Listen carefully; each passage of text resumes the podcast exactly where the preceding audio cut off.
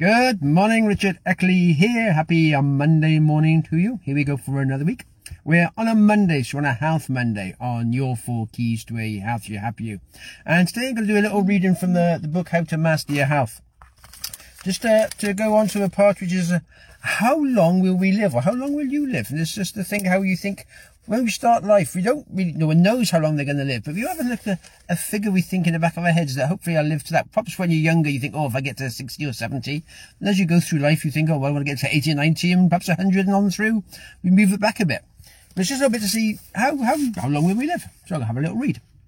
Uh, how long will we live? This has been debated for hundreds of years. Barring wars, global catastrophe, or accidents, the average lifestyle has slowly risen from about 35 in the Middle Ages, mostly due to famine and ongoing wars, today to, do, to today's life expectancy of over 80 in most in certain countries and over 70 in all parts of the world. For hundreds of years, anything over 40 was considered a long life, as child mortality rate was so high with almost half of all children dying before they reached adulthood. adulthood. Unfortunately, those that survived did not survive that much longer afterwards, mainly due to lack of medical knowledge and illness. Since the 1800s, there has been a steady increase in life expectancy due to the Industrial Revolution and public health practices being introduced, up to the modern day, when we have so much knowledge about health practices.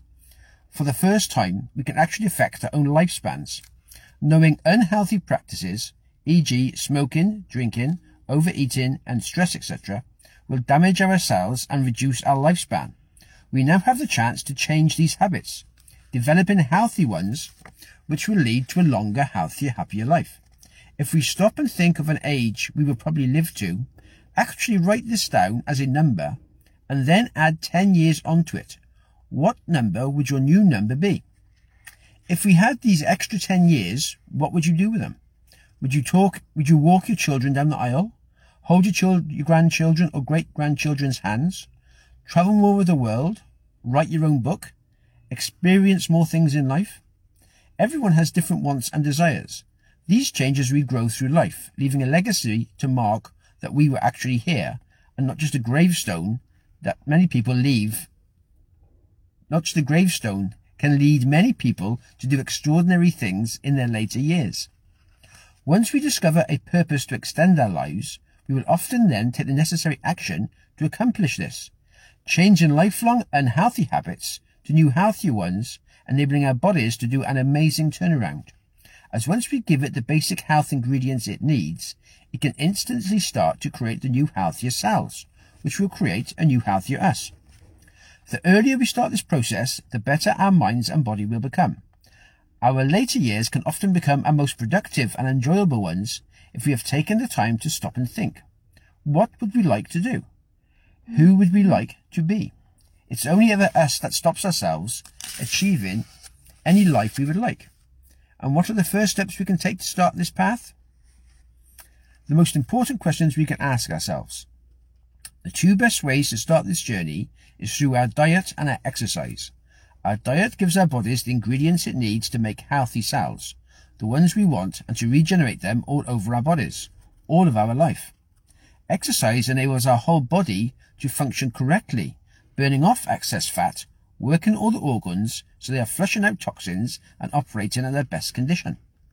Combine these two together uh, with regular 8 hours of sleep every night, breathing good oxygenated outside air into the whole of our lungs, drinking plenty of water throughout the day, and not worrying so much about things outside of our control. Once we've developed these habits into a regular daily routine, these will increase blood flow to all areas, maintaining full body regeneration, from better brain and body cells to stronger bones and muscles, better digestion and hormone release, so we not only look and feel healthier, sexier, and more vigorous, but we actually are all these things. Remember, life is a journey, not a destination. The mortality rate is still 100%, but what we do with it and the lives we touch is the true mark of a successful life. So it shows there just how we're in control of our lives. It's not down to outside circumstances. It's not down to anyone else. It's down to us. It's what we do, what we choose to do with our body and our lives as we go through it. And if we just change those habits to healthier ones, we can live a much longer, healthier life. So when we get to the later years, we're not going to look back with regret. We're going to look back and think, thank heavens I've got myself here. I've got the health I want. I'm doing what I want in life because of actions and habits I've decided to develop straight away from today onwards. I can think, right, now is the start of my new life. Now's the start. I'm going to start generating better habits, get myself healthy, get my mind right, get my body right, and move myself forward. And who knows where we'll be in the future. It's those little steps we take every day that make the massive difference in the long run.